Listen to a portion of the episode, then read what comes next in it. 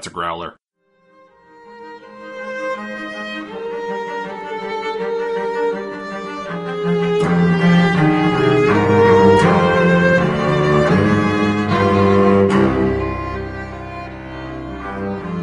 Hi, and welcome to Beauty and the Beastly Minute, the podcast where we analyze and theorize about our favorite Beauty and the Beast movie ever from 1991. We are excited to have you here. We're going to be talking about minute 30 today. I am one of your hosts, Janae. And I am your other host, Bobby. We start off this episode with Gaston and LeFou finishing whispering about their plans and ending with Mrs. Potts telling Chip, slowly, slowly. What do you think about today's minute? Bobby? I love this minute. I mean, I like this whole scene so much.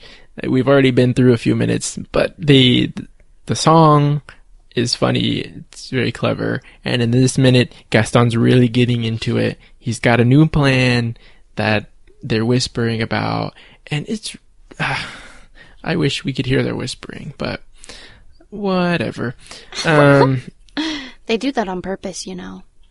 Yeah, yeah, they try to aggravate me. Um, What? But I said they just try to aggravate me. Oh, oh well. But uh, I did see right before they go into their singing and dancing again. Um, now that Gaston is in a really good mood because he has a plan. On the wall, I couldn't tell what it was before. I thought it was a raccoon. It is a badger that is on the wall. In You- case that was bugging you. Yeah. How did you know? You and your animals on the wall. It's, all about the details. It's almost as obsessive as me and the bread and pumpkin sellers in the first song. uh, I feel like I talked about that every minute, the first four minutes. yeah, pretty much. And this is yours.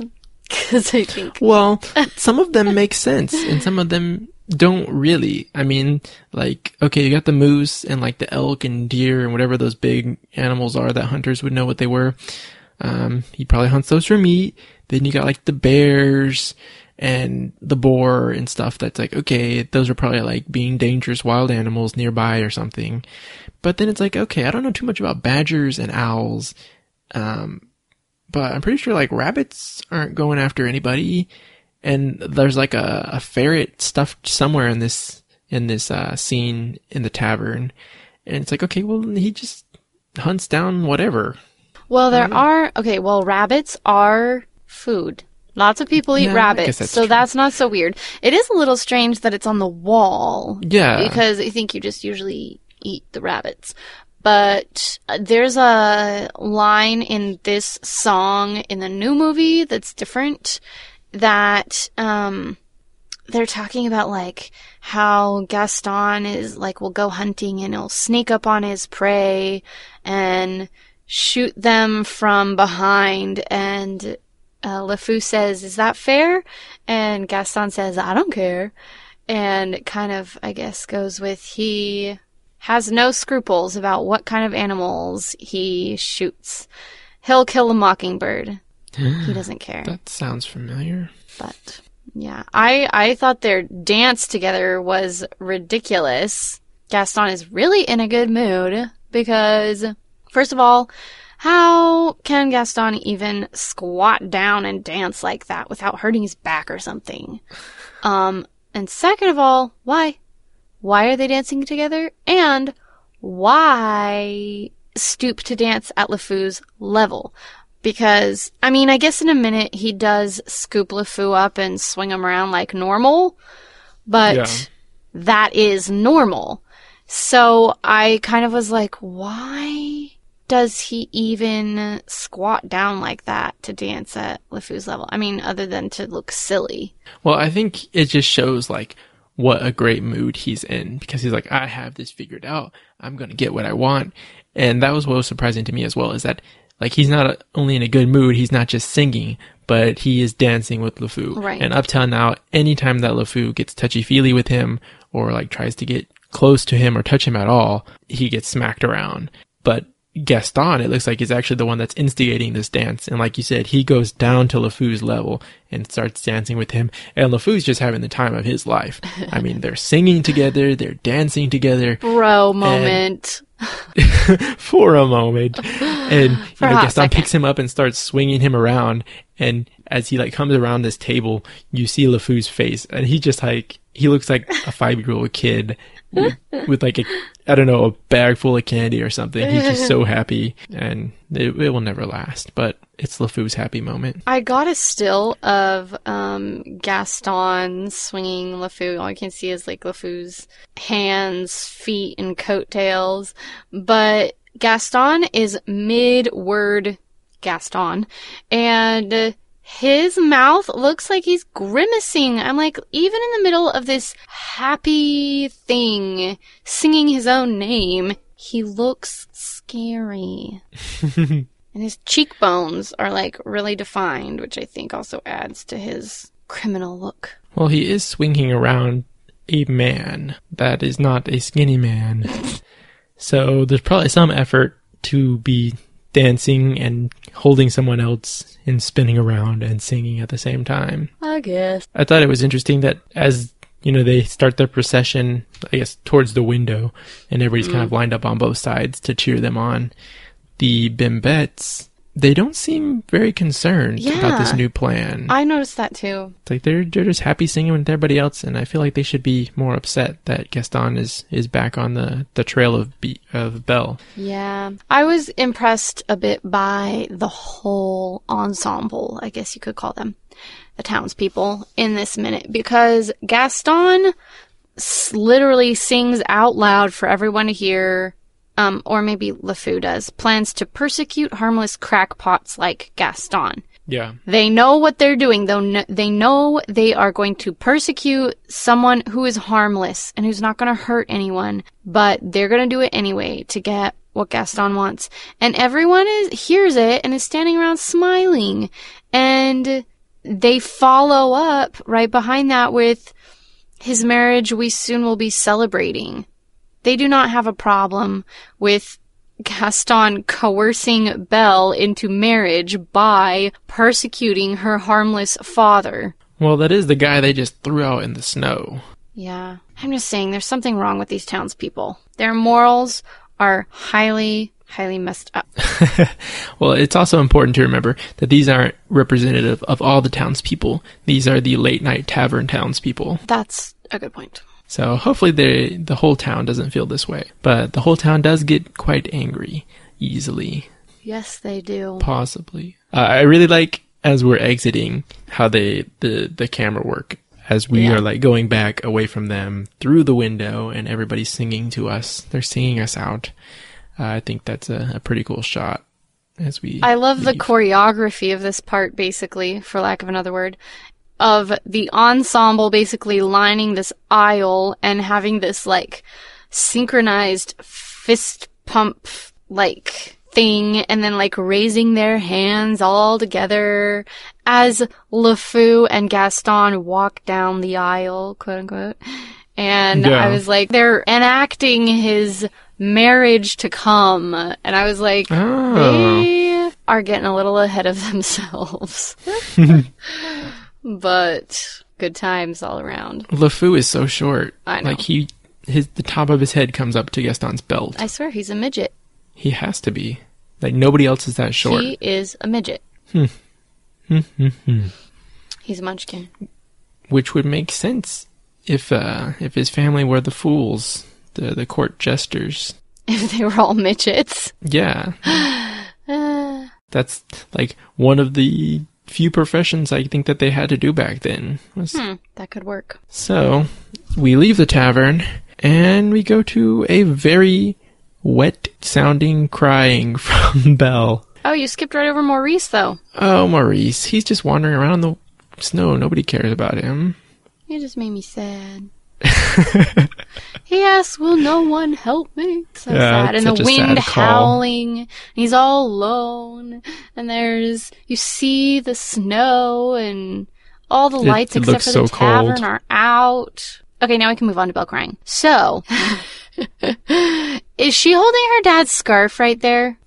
Is that what that is? I don't know because at first when I was watching it today or yesterday or whenever I was watching it, I was like, "What is she holding? What is she holding a sash for? It's like tan. Why is that like a part of the blanket?" And then I was like, "Well, wait, is that her dad's scarf?" But it probably did he have a scarf? I think you're right. I think it must be. Because then he gets another scarf when he goes home, doesn't he? Yeah. Yes, he. I don't remember her carrying it in the previous minutes though as they walked through the castle. Maybe she had it in like a pocket. Pockets Dresses cool. have pockets, right? I don't know. Well, anyway, so I think that might be her dad's scarf. So sad day, but at least she has something of his to remember him by for the rest of eternity while she's there. Yeah. I don't remember him having a scarf though until he gets one to go back. I don't either. I can't figure out what it would be though. Anyway, moving on. Mrs. Potts is the first enchanted person turned object that she meets. And much like her father, she she does react probably more than Maurice does, Yeah. but she still doesn't react that much, in my opinion. Yeah, I had the same. note. She It's like, accepts okay. it very quickly. She's like, "What?" And then she's like, "Okay, magic things." Which I guess, I mean, she knows she's imprisoned by a beast who's obviously not something natural. So, Yeah. and then we see later on that she's smart enough to figure things out as far as what's going on in this castle. Right. I thought it was interesting as she opens the door and Mrs. Potts comes in, like the lighting in the scene, the lighting in the room changes, and as Potts comes in, like the room brightens up. And then she goes back towards the wardrobe and it brightens up more. And I think I saw some candles. Yeah, there's a there's like a candle thing on the wall. Um, the candles aren't lit, so it's not like they came in and the candles became lit to lighten up the room. So I think it's just trying to convey the feeling that hey, these people that are coming in or objects or whatever, they're they're brightening her up. They're making her feel better, Hmm. and she's not scared of them. I love that.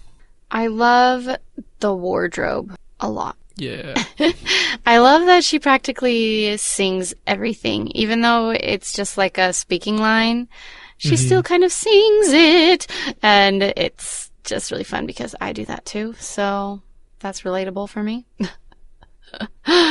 but she is voiced by Jo Anne Worley, and I I looked her up on IMDb, and she was born in Indiana in September of 1937.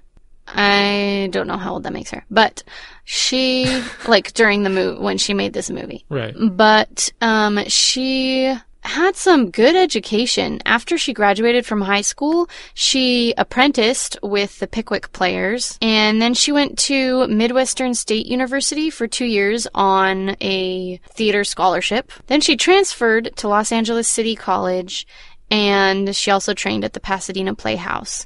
So she has a lot of great training and education, and she has done lots of acting, but she's also well known as a comedian. There's way too many things she's been in for me to even list it, but she's done variety shows, Broadway, she's done off Broadway, she's been in touring musicals, she's done comedies, straight plays, she's been on TV, she's done voice acting. The movies that she's most famous for that anyone would know are a Goofy movie. She does the voice of Miss Maples, uh, Beauty and the Beast, of course, and she was in The Shaggy DA.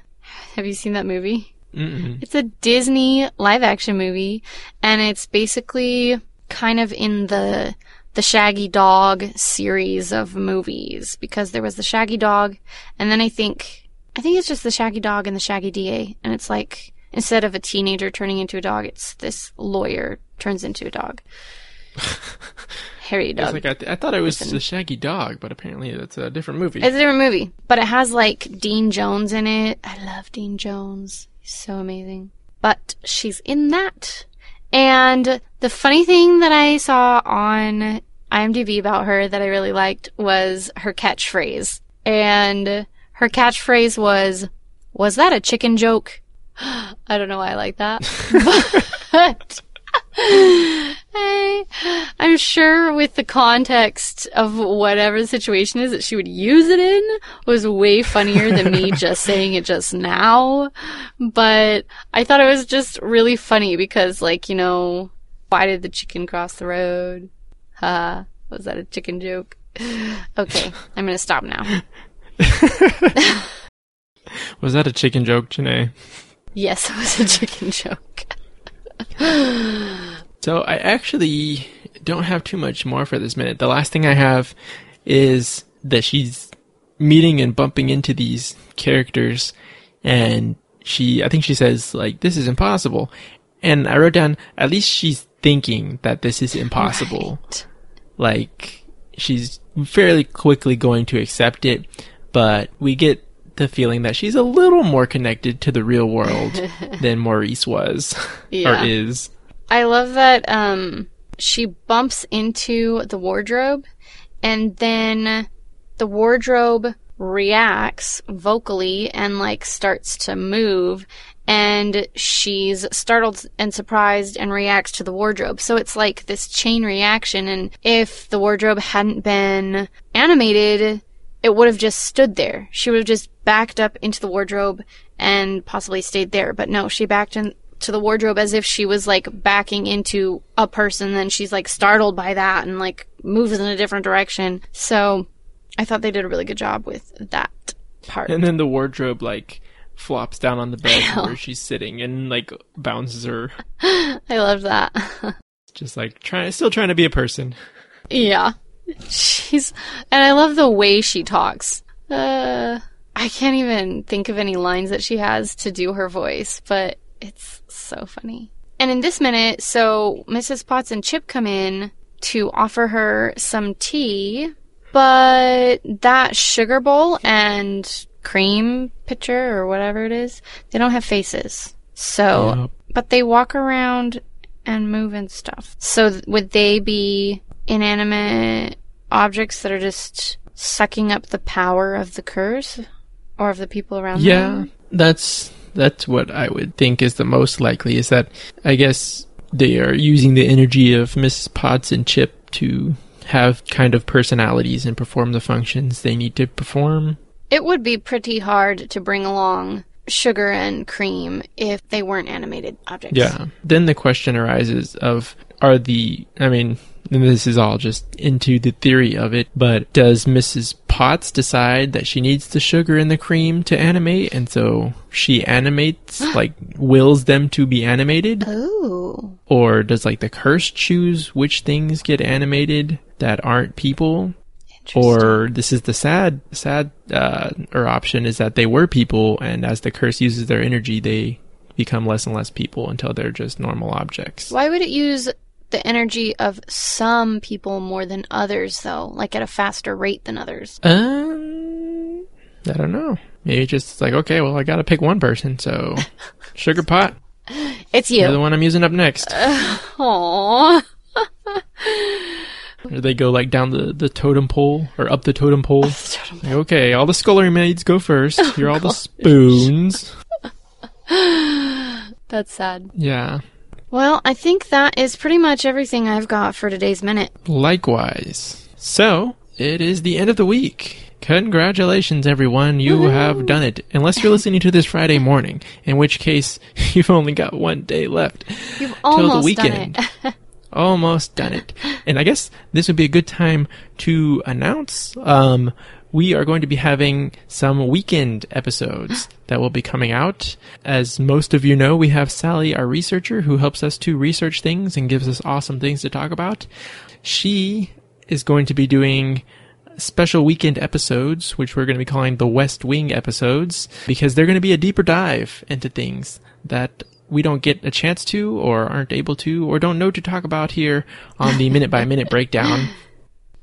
She knows a I'm ton so of stuff about to Beauty and listen the to that Beast, myself. and she likes to go into the nitty gritty of it. So it'll probably be a few weeks before we get those out, but pay attention to those, and hopefully you'll have something to listen to on Saturdays where she can go into to some deeper detail into the literary stuff and uh, the the deeper themes of the movie. So that's something to look forward to. Yeah, they're going to be good. They're definitely going to be good. And they'll probably only be like one a month or something. So it's not going to be every weekend.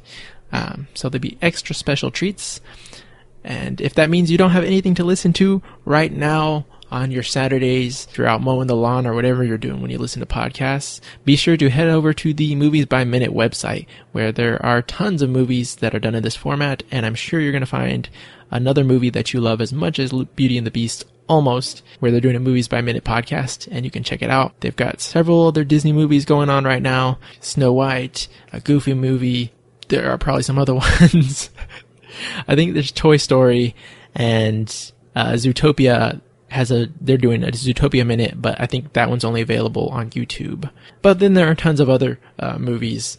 So definitely go check out moviesbyminute.com and see if you find another podcast that you love.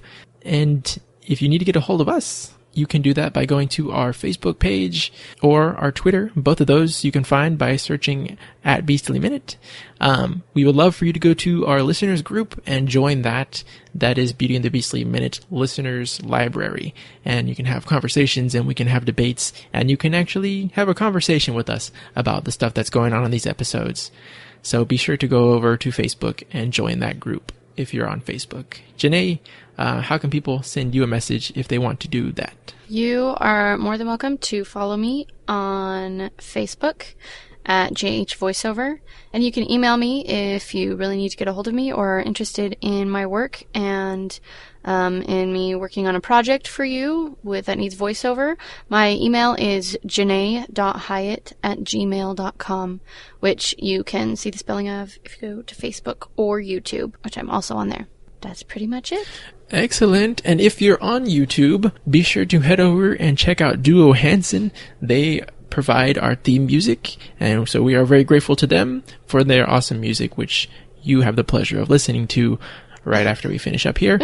um, so be sure to check them out and see the other covers and songs that they have there. Thanks for listening, and we hope you have a great weekend. We'll see you on Monday. This is impossible. I know it is. But here we are.